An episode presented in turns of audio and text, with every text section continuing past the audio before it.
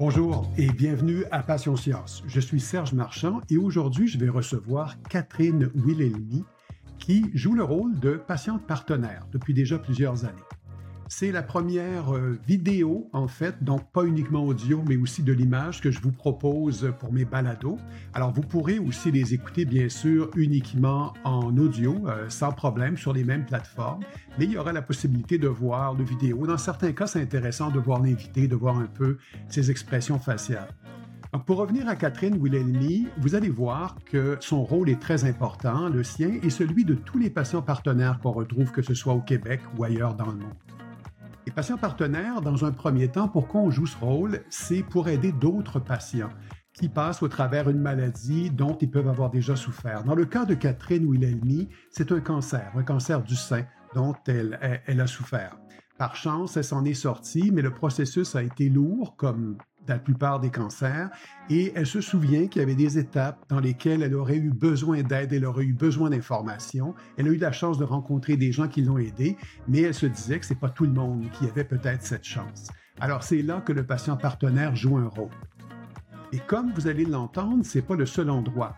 Des chercheurs, par exemple, qui font des projets de recherche ont maintenant des patients partenaires pour les aider.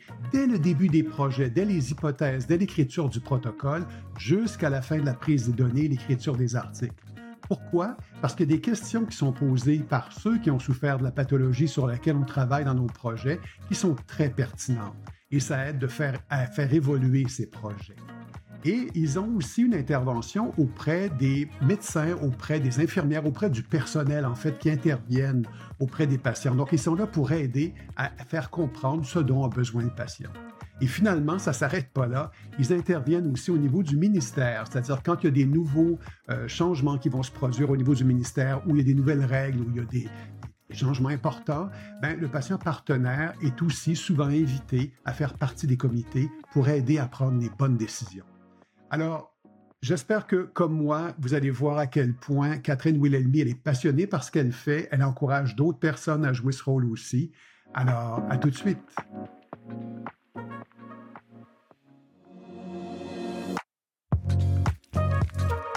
Merci d'être là dans un premier temps. Ça me fait bien plaisir. On va commencer par se poser la question suivante. C'est qui Catherine Wilhelmy? Qu'est-ce qui fait qu'elle est là aujourd'hui?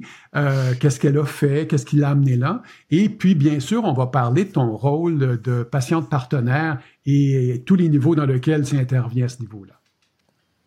Euh, une rêveuse, une, fille euh, qui a une grande passion pour les défis. Ah ben ça, c'est ça c'est bien. Ça, c'est un bon départ parce que c'est ça qu'on veut. On veut parler avec des passionnés. Catherine, tu as décidé, il y a maintenant, c'est quoi, ça fait cinq ans environ, euh, de devenir patiente partenaire. Raconte-nous un peu le contexte. Je pense qu'on le sait, hein, c'est que tu as eu un cancer toi-même. Et si tu le veux bien, peut-être nous mettre un peu en contexte pour qu'on comprenne comment les gens décident ça, de devenir patient partenaire. Puis après, on parlera de pourquoi c'est si important.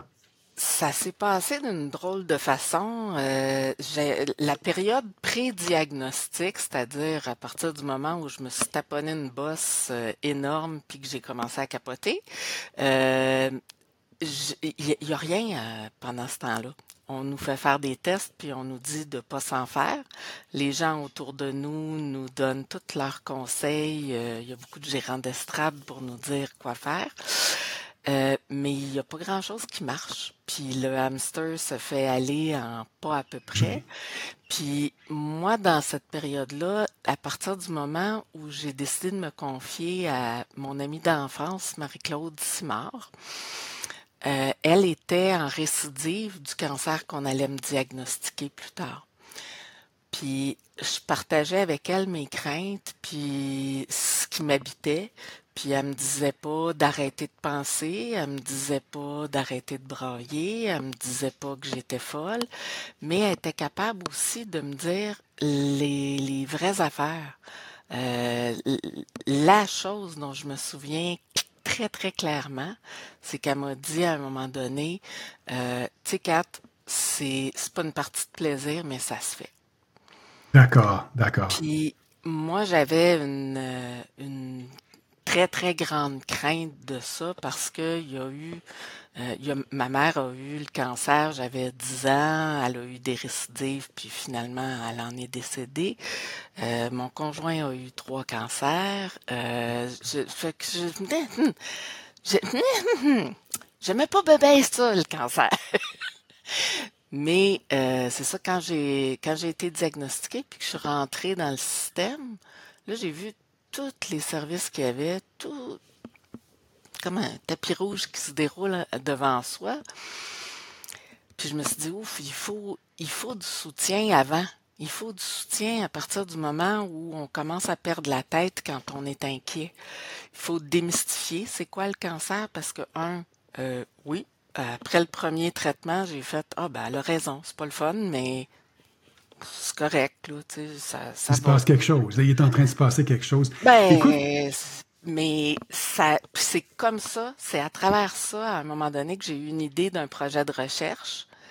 Puis j'ai rencontré complètement par hasard Marie-Claude Battista qui travaillait au centre de recherche à ce moment-là, puis qui était responsable du partenariat patient. Elle m'a dit viens dans mon comité, puis euh, tu vas voir, on, on va faire quelque chose avec ton idée. Le cancer de quelqu'un qui était près de moi et je suis capable de, je suis capable de mettre un peu dans sa peau, mais je ne sais pas jusqu'à quel point. Toi, tu as vécu les deux. Tu as vu quelqu'un qui était atteint du cancer et tu l'as vécu toi aussi. Est-ce qu'on arrive à bien s'imaginer tant qu'on ne l'a pas eu? C'est des réalités complètement différentes. Puis c'est ça que je dis souvent, tu sais, des fois il y, a, euh, il y a des réactions chez les proches qui sont extrêmement irritante pour quelqu'un qui est dedans, mais j'ai vécu et j'ai fait la même affaire comme proche. Euh, par exemple, à la fin des traitements, très souvent, les proches vont à un moment donné dire Hey, on peut-tu parler d'autre chose que du cancer? C'est fini, là, c'est en arrière de toi, t'es guéri, puis on, on peut-tu arrêter de parler de ça? Sauf que pour la personne qui l'a vécu, ça, ça commence à atterrir une fois que la période de crise est finie, c'est-à-dire une fois que tout le, le, trauma des, des, traitements, des opérations, de tout ce qui vient avec, quand on est là-dedans, on est en mode survie, on est en mode euh, OK, l'adrénaline est là, on, on, on, y va, on fonce, on, on fait ce qu'il y a à faire, on, s'organise intérieurement pour être capable d'accueillir ce qui se vit. Puis les effets secondaires, puis tout ça, chacun le fait à sa façon, puis l'expérience de chacun est bien différente. moi, perdre mes cheveux, ça me dérangeait pas, pantoute. Puis pour d'autres femmes, c'est la pire affaire. Mm-hmm. Fait que chaque personne réagit différemment au cancer et aux effets secondaires qui sont vécus. Puis pour les proches, c'est une situation d'impuissance complète et invivable. Fait que quand c'est fini, je peux comprendre. Il y aurait le goût de parler. de tourner à la page puis de finir ça, mais il y a un bout qui n'est pas digéré dans, dans, du côté du patient, puis qui le patient,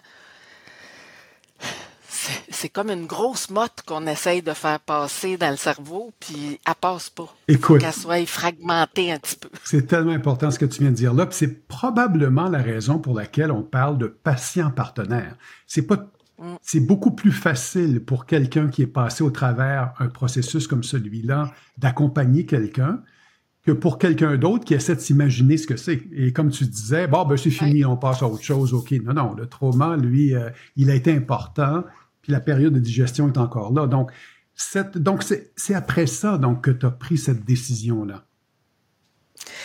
Ben c'était non, c'était ça faisait euh, c'était mon deuxième traitement quand j'ai rencontré Marie-Claude. D'accord.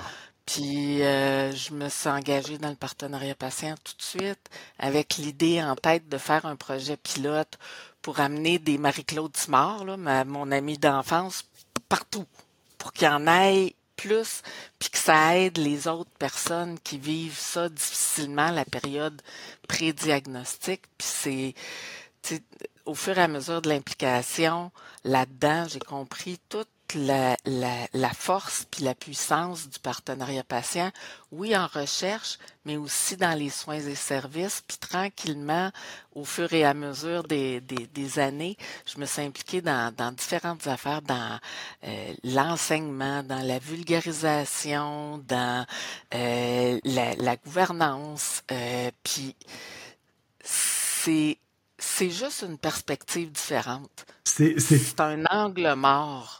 C'est une perspective différente et tellement importante. Je t'explique un peu comment moi je le vois comme chercheur, comment je l'ai vécu avant puis comment je le vis maintenant.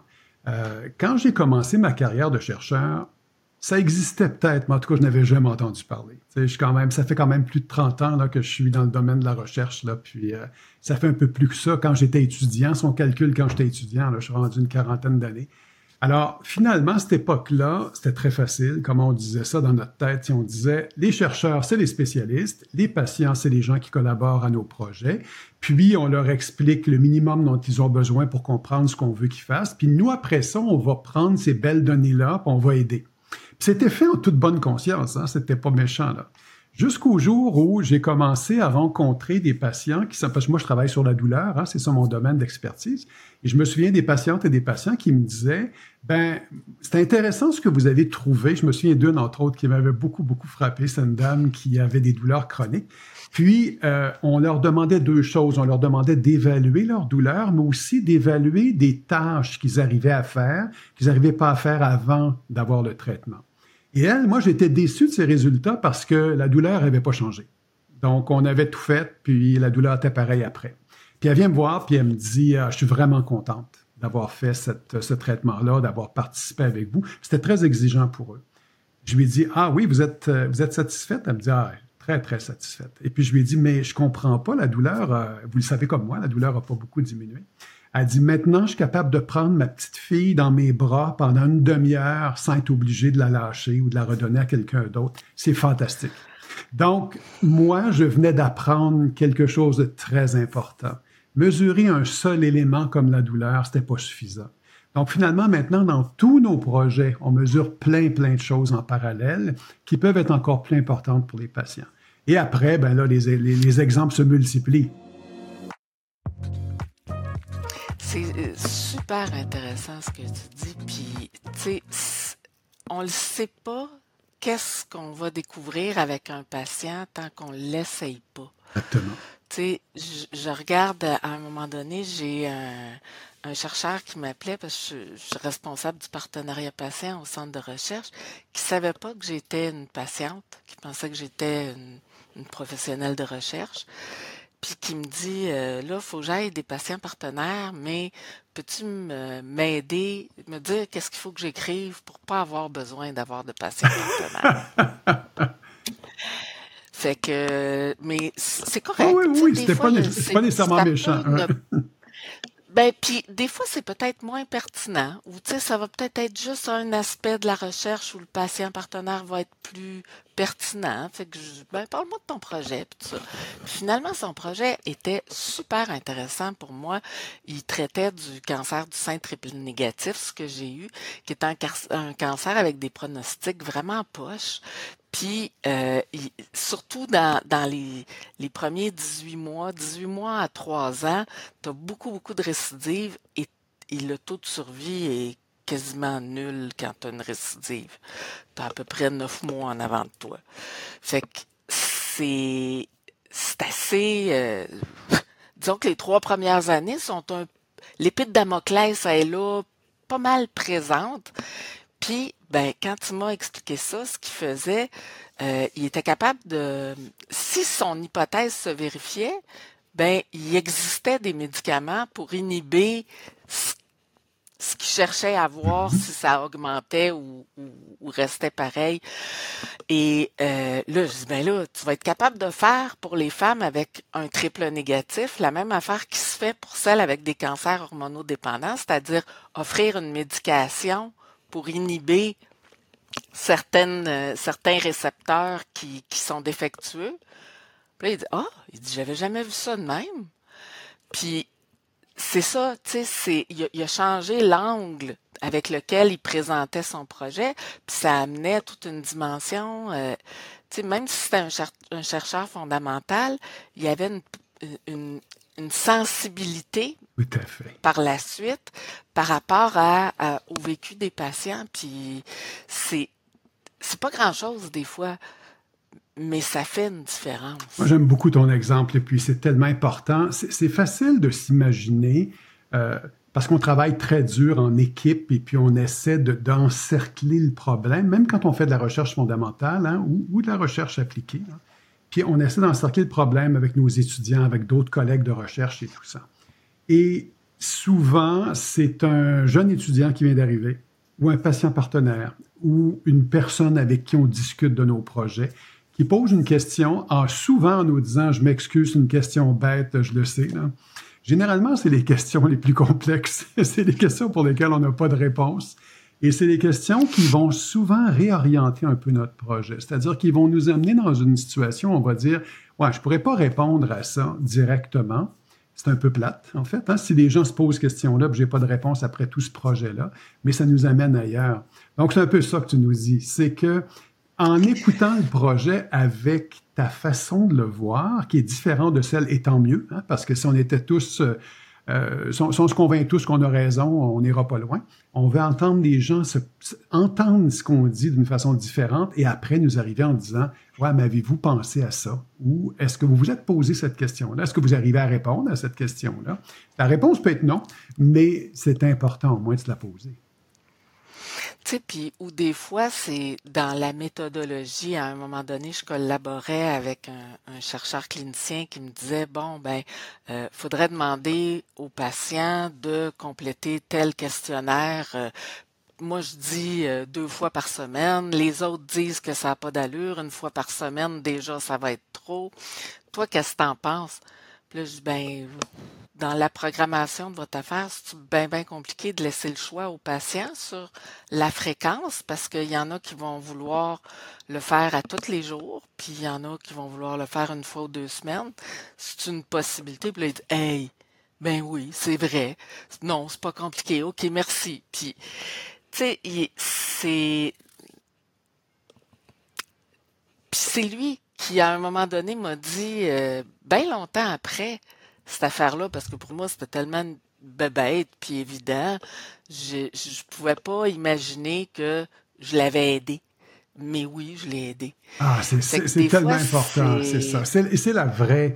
Tu vois, c'est ces détails-là dont je voulais qu'on parle. Je te remercie beaucoup de les amener parce que tu vois, c'est ça que je veux que les, les auditeurs entendent. Je veux, je veux, que les gens comprennent, prendre des patients partenaires dans nos projets, c'est pas uniquement dire on va être fin, on va parler aussi avec les patients, on va parler aussi. C'est oui, bien sûr, il y a un côté euh, qui est très intéressant comme ça de communiquer, mais c'est bien au-delà de ça. Là. Il y a des retombées réelles. Il y a des retombées réelles pour les projets. Même dans des trucs de gouvernance, ce que je me rends compte des fois, c'est euh, tout ce qui s'appelle gestion du changement, là, résistance au changement une affaire qui, joue un rôle beaucoup là-dedans, c'est puis qu'on entend souvent, c'est oh, ça fait pas de sens cette espèce de décision là débile, bla bla bla.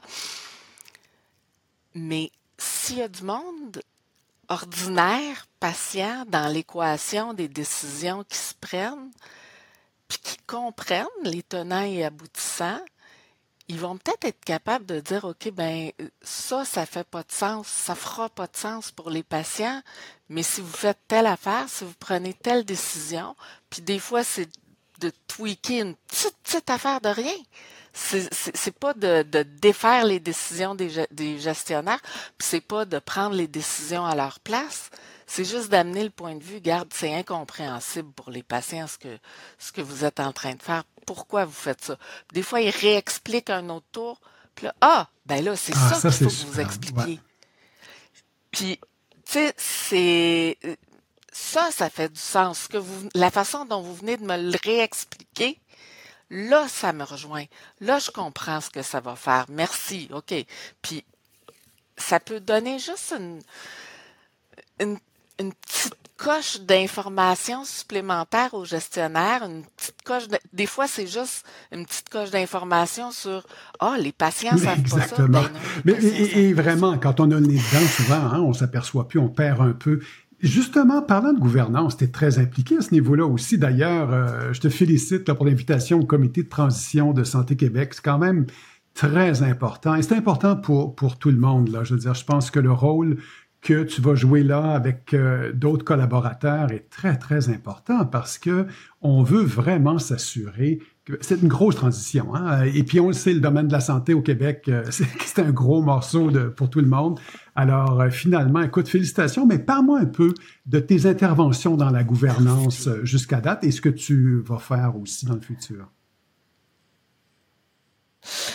Ben, actuellement, je, je suis dans le comité scientifique du centre de recherche. Fait qu'avec le comité stratégique patient partenaire, on, définit des orientations pour le partenariat patient. Fait que c'est, c'est un modèle qui est assez euh, novateur et audacieux.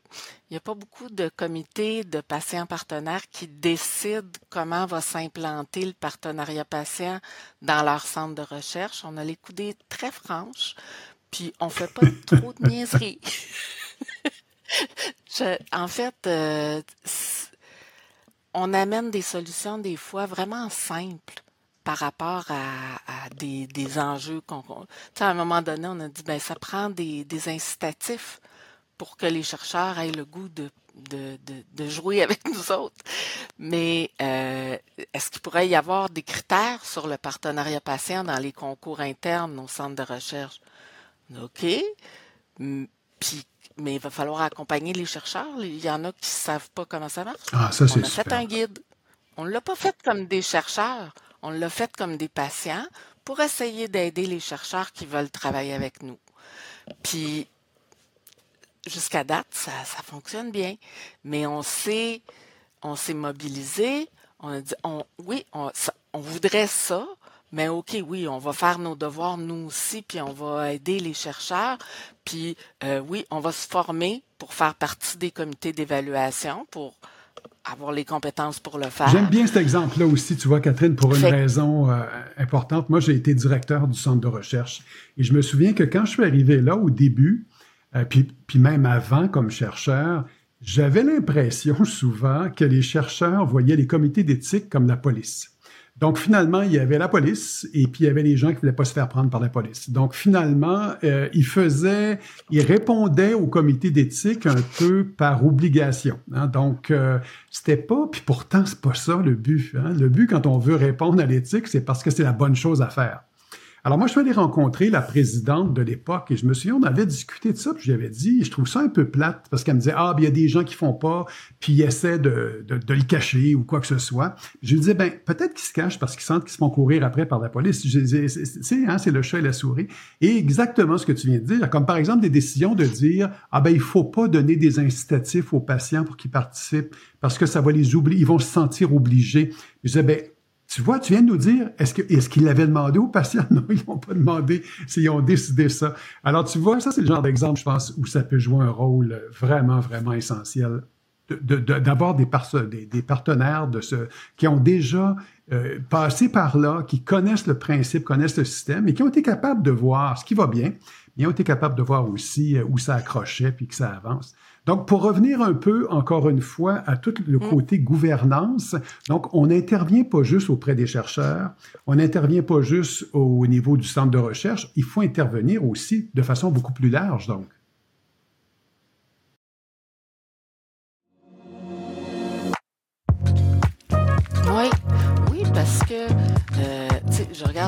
Dans, je co-dirige une communauté de patients partenaires, ben la communauté de patients partenaires au niveau de la province. Puis l'ambition de ce groupe-là, c'est de devenir une voix assez forte pour que le gouvernement nous consulte, nous considère dans les décisions qui se prennent. Puis, tu sais, on a, on a identifié ça en 2021. Puis là, on est là on est rendu, le gouvernement est venu me chercher pour aller sur le comité de transition. Je trouve que c'est une avancée tellement grande pour le partenariat patient, une porte ouverte, puis on est allé en commission parlementaire, c'est Vincent Dumez qui est allé, euh, puis qui a demandé, euh, oubliez-nous pas, euh, faudrait qu'on soit inscrit dans la loi. Puis le ministre, euh, les bottines ont suivi Babine, on a été inscrit dans la loi. Et là, il nous invite. C'est, moi, je, déjà, si c'était juste ça, je serais super contente. mais je sais qu'il y a une volonté réelle de qu'on soit là puis qu'on soit pas des plantes vertes. Très important, puis mais avec raison euh, d'être content de cette avancée-là parce que c'est quand même rapide. Si on regarde entre le moment où ça a commencé, euh, on, le sait qu'il y en avait un peu avant, là, mais, mais vraiment, le mouvement vient de commencer finalement hein, de façon un peu plus importante, puis bang, on est rendu là. Moi, je trouve que ça a très, très bien avancé. Je suis très, très, très fier de toi, très fier de tous ceux qui ont participé là-dedans. Je suis vraiment content que ça se soit passé comme ça. Et puis, si on regarde au niveau international, comment ça se passe? Avez-vous des contacts avec d'autres groupes ailleurs dans le monde? Je, je pense à la France, par exemple. J'étais avec une collègue française aujourd'hui, puis je lui disais qu'on allait se rencontrer. Puis, avez-vous des patients partenaires? Elle m'a dit, oui, oui, absolument, on a la même chose. Je ne sais pas si c'est la même chose, mais ils ont aussi ça. C'est, c'est pas exactement pareil. Eux autres visent beaucoup la professionnalisation du, du patient partenaire. Puis, je pense que pour là-bas, c'est correct parce qu'il y a tellement d'enjeux avec euh, les paliers hiérarchiques puis tout ça. De, tu sais, le partenariat patient, faut être d'égal à égal. Faut, faut se mm-hmm. dire, euh, ok, ton expertise, la mienne, c'est deux expertises différentes mais égales. Puis en France, là, c'est comme, c'est vraiment, vraiment un énorme changement de culture, dix fois pire qu'ici. Puis, euh, y a à un moment donné, j'ai participé à, une table ronde avec des, des gens là-bas, puis euh, c'était sur les droits et les devoirs des, des patients. J'étais partie des 12 droits reconnus ici au Québec, puis j'avais essayé, j'avais fait un petit exercice de d'accoler à ça les devoirs qui viennent avec ça, tu sais, de, de prendre soin de soi, de s'occuper de sa santé, de s'engager dans sa propre santé. Parce que pour moi, c'est ça part là, le partenariat patient. C'est tu t'engages, un, dans ta propre santé, puis après ça, ben, si tu as le goût, tu as le goût, ben, tu t'engages dans la santé avec un grand S. Mais euh, ce, que je, ce que je réalisais, c'est quelqu'un dans la salle là-bas qui a dit à un moment donné, parce que quand j'ai parlé de devoir de patient, je pensais que j'allais me faire tirer. C'était, ça soulevait des passions. Puis euh, il y a quelqu'un qui a dit, vous savez, au Québec, on a des droits, des droits reconnus. Ici, c'est pas encore, c'est pas encore concrètement ancré. C'est plus difficile de s'inscrire dans une posture de co-construction quand tu sens que tes droits sont plus ou moins respectés ou reconnus, c'est beaucoup plus facile. Tout ce que les, comités d'usagers, tout ça ont fait au Québec, dans une posture de, défense de droits, de revendication, ça permet aujourd'hui de développer une posture de co-construction. Puis les deux sont les deux sont essentiels dans le système, mais c'est des choses qui sont complètement différentes. C'est ça, et c'est intéressant, puis on peut imaginer dans d'autres pays encore plus. Mm. Donc finalement, euh, le, droit du patient, et, et, j'aime beaucoup quand tu dis, hein, quand on a des droits aussi, il faut, c'est accompagné avec des obligations. Hein, il, faut, il y a des choses qu'on doit faire. Et c'est vrai pour tout le monde, c'est vrai pour le professionnel, c'est vrai pour le patient. Et, ça, c'est différent d'un endroit à l'autre. Ça, je suis certain pour euh, avoir travaillé avec différents pays aussi dans différents projets, on s'aperçoit que c'est pas la même chose. Puis ici, la santé, c'est quelque chose qui est vraiment pris pour acquis. Puis c'est un gros changement de culture pour la population. les, les médecins ont été éduqués à être infaillibles et à porter seuls sur leurs épaules la santé de l'univers au complet. Or, euh, on a un rôle à jouer comme patient dans notre propre santé. Puis, le médecin a une expertise qui peut nous aider, qui peut nous, nous réparer des morceaux, euh, tout ça. Mais euh, le body, c'est à nous autres. C'est à nous autres de Moi, j'aime beaucoup ça aussi, ce que tu dis, parce que j'ai parlé avec des médecins, entre autres mon épouse, euh, médecin de famille, puis elle me racontait que quand elle voit les patients, surtout des patients un petit peu plus âgés, puis elle leur dit, euh, ben normalement, moi, je préférais que vous passiez tel, tel test et puis que vous ayez telle, telle intervention. Et tout de suite après, je leur dis, mais vous savez, c'est votre santé, c'est votre choix. Là. Puis il y en a beaucoup qui sont surpris de ça, qui leur disent, ah oui, mais là, euh, c'est vous le médecin, donc vous allez me dire si je devrais le faire ou pas. Puis elle leur dit, non, non, non, je vais vous expliquer c'est quoi les avantages et les inconvénients, parce qu'il y en a toujours. Et vous allez prendre la décision à la fin. Bien sûr, vous pouvez me poser plus de questions, mais la décision vous appartient. Et ça, c'est pas toujours le cas. Il faut être bien honnête. Il y en a certains qui vont être offusqués parce qu'un patient dit moi je veux pas passer tel test parce que je euh, je sais pas moi je suis un patient ou une patiente qui a 80 ans puis je veux pas le savoir si j'ai tel problème de santé ça m'intéresse pas. Ben c'est un choix rendu là hein, une fois que tout a été bien expliqué bien ben oui.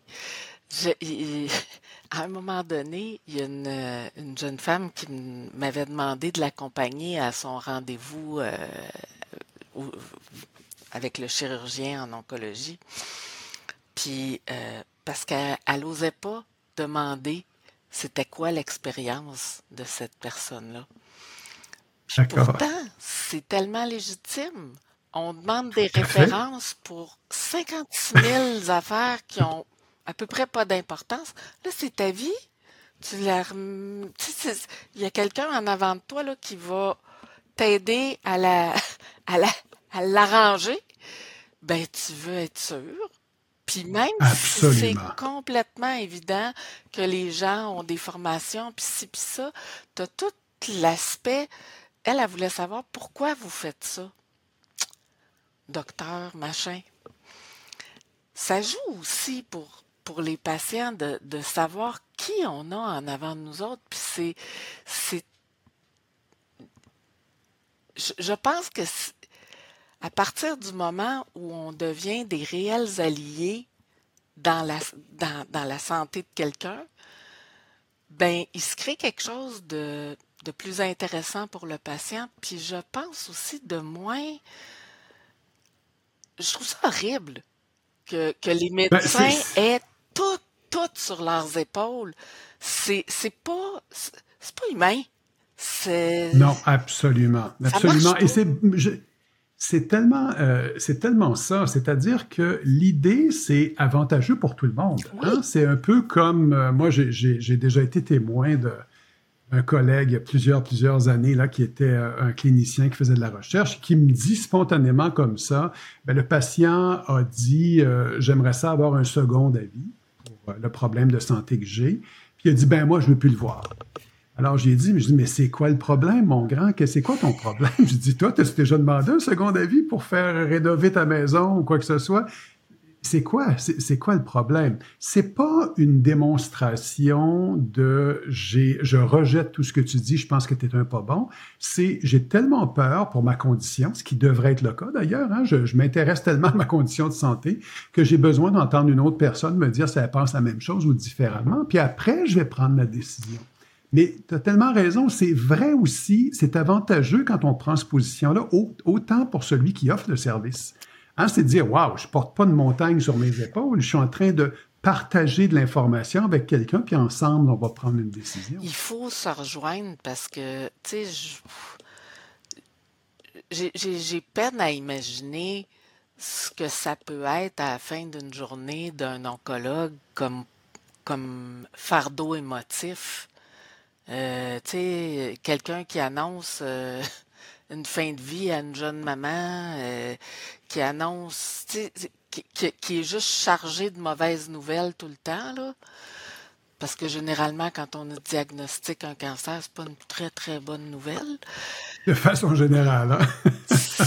non, mais c'est vrai. Et, et, et c'est vrai. Et je suis certain, je pense à des jeunes médecins, par exemple, des fois avec qui on discute et qui trouvent ça très difficile. Ça très difficile. Même, même, même, si ça ne va pas jusqu'au cancer, simplement annoncer à des gens, ben, à partir de maintenant, vous allez prendre tel médicament pour le reste de votre vie ou quoi que ce soit, puis de voir un peu la déconfiture parce que les gens s'y attendaient pas. Puis euh, souvent, ils, se sentent, et, surtout le, le, patient qui dit ben, aidez-moi, aidez-moi, puis faites quelque chose. Puis finalement, comme tu viens de le dire, ce que ça devrait être, c'est de dire OK, on est ensemble, voici ce que moi je suis capable de faire, voici ce que vous devez faire, puis on va essayer ensemble de faire le mieux pour votre santé. Bien sûr, c'est ça le but final. Mais Malheureusement, c'est pas toujours comme ça. Puis il y a un bout où il va falloir, comme population, qu'on se remette les yeux devant un trou puis qu'on réalise que les médecins, c'est pas des super-héros. C'est du monde qui peuvent faire des erreurs, puis ça se peut que ça tombe sur nous autres. C'est, c'est pas le fun, c'est pas souhaitable, mais bon, sans ce qu'on met de la pression sur les médecins, je, je trouve que c'est puis juste à, regarder la façon dont se sentent ceux qui commettent des erreurs. Je me souviens, ah on, parlait tout à l'heure de, David Fortin. Euh, à un moment donné, il avait mis dans, il y avait un article qui avait paru dans, dans l'actualité où il parlait d'une patiente qui avait perdu puis qui le hante encore. Ben, il y a quelque chose pour moi qui est, qui est, qui est indécent dans ce qu'on fait vivre aux mm-hmm. médecins, dans l'acceptation qu'on a eue collectivement de se dire, OK, ils sont infaillibles, bon, ben, on leur garoche notre santé sur leur bureau. Occupez-vous-en. Euh, nous autres, euh, ah non, nous autres, on, ne sait rien. On, on, on, vous laisse ça à vous. Qu'est-ce que vous feriez, vous, docteur? Moi, ça, il n'est pas nous autres, le docteur. C'est à mhm. nous autres à, prendre une décision, à se faire une tête, puis oui, à demander les informations. Puis c'est là que je pense que des patients partenaires dans les trajectoires de soins, ça peut aider drôlement pour les personnes qui, qui ont des faibles littératies ou des limitations. Ben, c'est pas nécessaire que le médecin passe deux heures avec cette personne-là à essayer d'expliquer puis de répéter. Un, un patient partenaire connaît cette réalité-là va être capable de partager avec le patient la, des, des informations génériques, puis de sonder qu'est-ce que c'est que le patient il a besoin de savoir, puis comment il est confortable avec l'information, qu'est-ce qu'il a compris, puis de revenir au médecin puis de dire, regarde, ton patient, il a compris telle affaire, telle affaire, telle affaire, il n'a pas compris telle affaire, telle affaire, telle affaire. J'ai essayé d'y Est-ce que vous enseignez? Pardon. Est-ce que vous enseignez aux médecins? Est-ce que les patients partenaires donnent des cours aux médecins? Il y a, des, il y a un cursus qui est très élaboré avec euh, l'Université de Montréal. À l'Université de Sherbrooke, il y a aussi des, des cours qui se donnent, qui sont plus dans le partage de vécu expérientiel. D'accord. Euh, puis, euh, il y a toute l'évaluation des, des, futurs médecins, les, les Écosses, euh, je, je, sais pas c'est quoi les, les... Qui sont en fait des espèces de regroupements où, où, on prend des patients, il y a des patients qui sont des qui peuvent être des faux patients bien sûr, mais qui vont aussi euh, aller être évalués par les futurs étudiants, puis c'est observé, c'est filmé, c'est vraiment très très formateur. C'est ça. Tu puis ça, il y, a tellement de belles affaires avec, à faire avec ça. J'ai participé à quelques quelques-unes de ces, ces trucs-là où euh, c'était des patients, des réels patients qui jouaient des rôles qui étaient mm-hmm. autres que leur vécu. Mais je me disais si on était capable comme, comme société de recruter des gens qui ont le même vécu que ce qui est évalué, puis qui pouvaient eux aussi contribuer à l'évaluation, c'est-à-dire noter sur les, les, les savoir-être des, des, des, futurs médecins. Il, y a beaucoup à faire. on pas, on peut pas tout faire euh, d'un coup, là, mais c'est en évolution, puis ça, ça il y a du beau potentiel, puis il y a du beau potentiel aussi dans les soins et services pour aider à donner de l'air dans le, dans le système. moi, je repense, il y a un projet dans lequel je suis impliquée où euh, c'est une collègue à moi qui enseigne une plateforme de suivi des symptômes en oncologie. Ça prend 10 minutes d'enseigner ça. Sauf que, après le 10 minutes, ben, la, discussion se poursuit pendant une heure, une heure et demie. Parce que les gens, quand on leur enseigne ça, c'est tout près de, de l'annonce du diagnostic. Fait que les gens sont encore mm-hmm. pris avec le, le choc du diagnostic, puis il y a bien des affaires que tu as besoin de, de, de, sortir, puis que les proches sont pas nécessairement équipés pour recevoir parce qu'ils ont leur mm-hmm. propre crainte, que euh, puis qu'on n'a pas le goût de se faire dire ben non, inquiète-toi pas. Euh, Désolée, là, je, je suis inquiète. Fait que tout ça, ce temps-là que ma collègue passe avec eux autres, c'est pas avec l'infirmière pivot, puis c'est pas avec l'oncologue. Pendant ce temps-là, ils peuvent faire d'autres choses, ils peuvent voir plus de patients. Puis moi, je, je pense qu'il y a une collaboration qui peut qui, doit émerger dans le système de la santé entre les gens qui ont des savoirs expérientiels liés à la maladie, puis ceux qui ont tous les savoirs euh, extraordinaires scientifiques qui, qui vont qui sont les les facteurs clés de s'en sortir. En conclusion, j'aimerais savoir qu'est-ce que tu dirais à, à des potentiels euh, patients partenaires? Qu'est-ce que ça veut dire comme implication? Qu'est-ce que ça veut dire? Euh, est-ce que c'est du bénévolat? Est-ce que c'est rémunéré? Est-ce que, est-ce que ces gens-là euh, doivent mettre beaucoup, beaucoup de temps? Est-ce qu'un peu, c'est suffisant? Euh, qu'est-ce que tu as comme message à donner à ces gens-là? Toutes ces réponses. D'accord. C'est à géométrie très variable. Euh, ça, j'espère qu'à un moment donné, on va venir, on, on va en venir à avoir un, quelque chose, un, un cadre plus cohérent d'une région à l'autre, d'un service à l'autre, euh, en recherche, les patients partenaires, c'est très, très favorisé par les IRSC que ce soit compensé. Euh, du côté des soins et services, ce qui existe comme ligne directrice actuellement, c'est non, non, faut pas compenser. Euh, il y a des incohérences dans le système, puis il y a une... Euh, moi, je, je pense que quand quelqu'un contribue à des livrables importants, c'est la moindre des choses que de compenser. Euh, à quel niveau? Combien? J'ai pas de, réponse unique.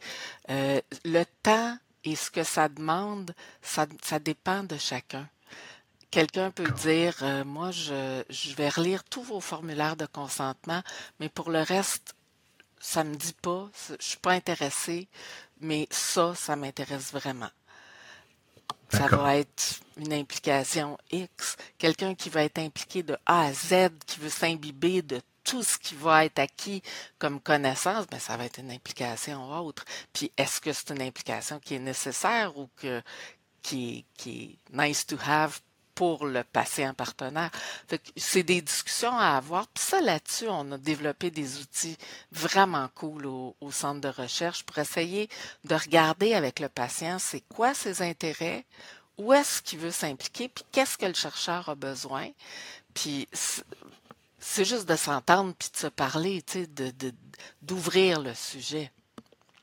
À quel endroit les gens? Est-ce qu'il y a une façon de trouver ces outils-là si on veut laisser un message aux gens? Là? Sur le site euh, du centre de recherche, dans la section patients partenaires, les D'accord. Le CRCHUS, donc si les gens cherchent, s'ils cherchent sur Internet CRCHUS, qui vont dans Patients partenaires, ils vont trouver de l'information là-dessus. Puis à la limite, tu m'enverras peut-être un lien, puis je le collerai euh, en bas du, Absolument, de la vidéo. parce qu'il y a aussi avec l'unité de soutien où euh, il y a la, la, la, communauté provinciale des patients partenaires. Si les gens ah, veulent s'inscrire, là, après ça, on, explore avec les gens. Il y a toutes sortes de formations qui existent. Fait que selon ce que les gens ont envie de faire, puis le niveau d'implication qu'ils veulent, ben, on peut leur recommander telle ou telle formation Parfait, parfait. On pourrait en parler encore longtemps. Euh, C'était fascinant. C'est bien ce que je m'imaginais. Je suis très content de voir que ça s'est passé comme ça. Je te remercie beaucoup de nous avoir expliqué ça. Merci d'avoir parlé de toi. Merci d'avoir parlé aussi de l'importance des patients partenaires, à quel point ça peut jouer un rôle, et aussi euh, le rôle qu'ils ont auprès des intervenants, auprès des autres patients qui souffrent, euh, auprès de la gouvernance. Donc, c'est vraiment euh, multifacette, là. ça touche à plusieurs niveaux. C'est très important. Merci beaucoup. Ça me fait... Puis au plaisir de te revoir, Catherine. Ça me fait plaisir. Merci à toi.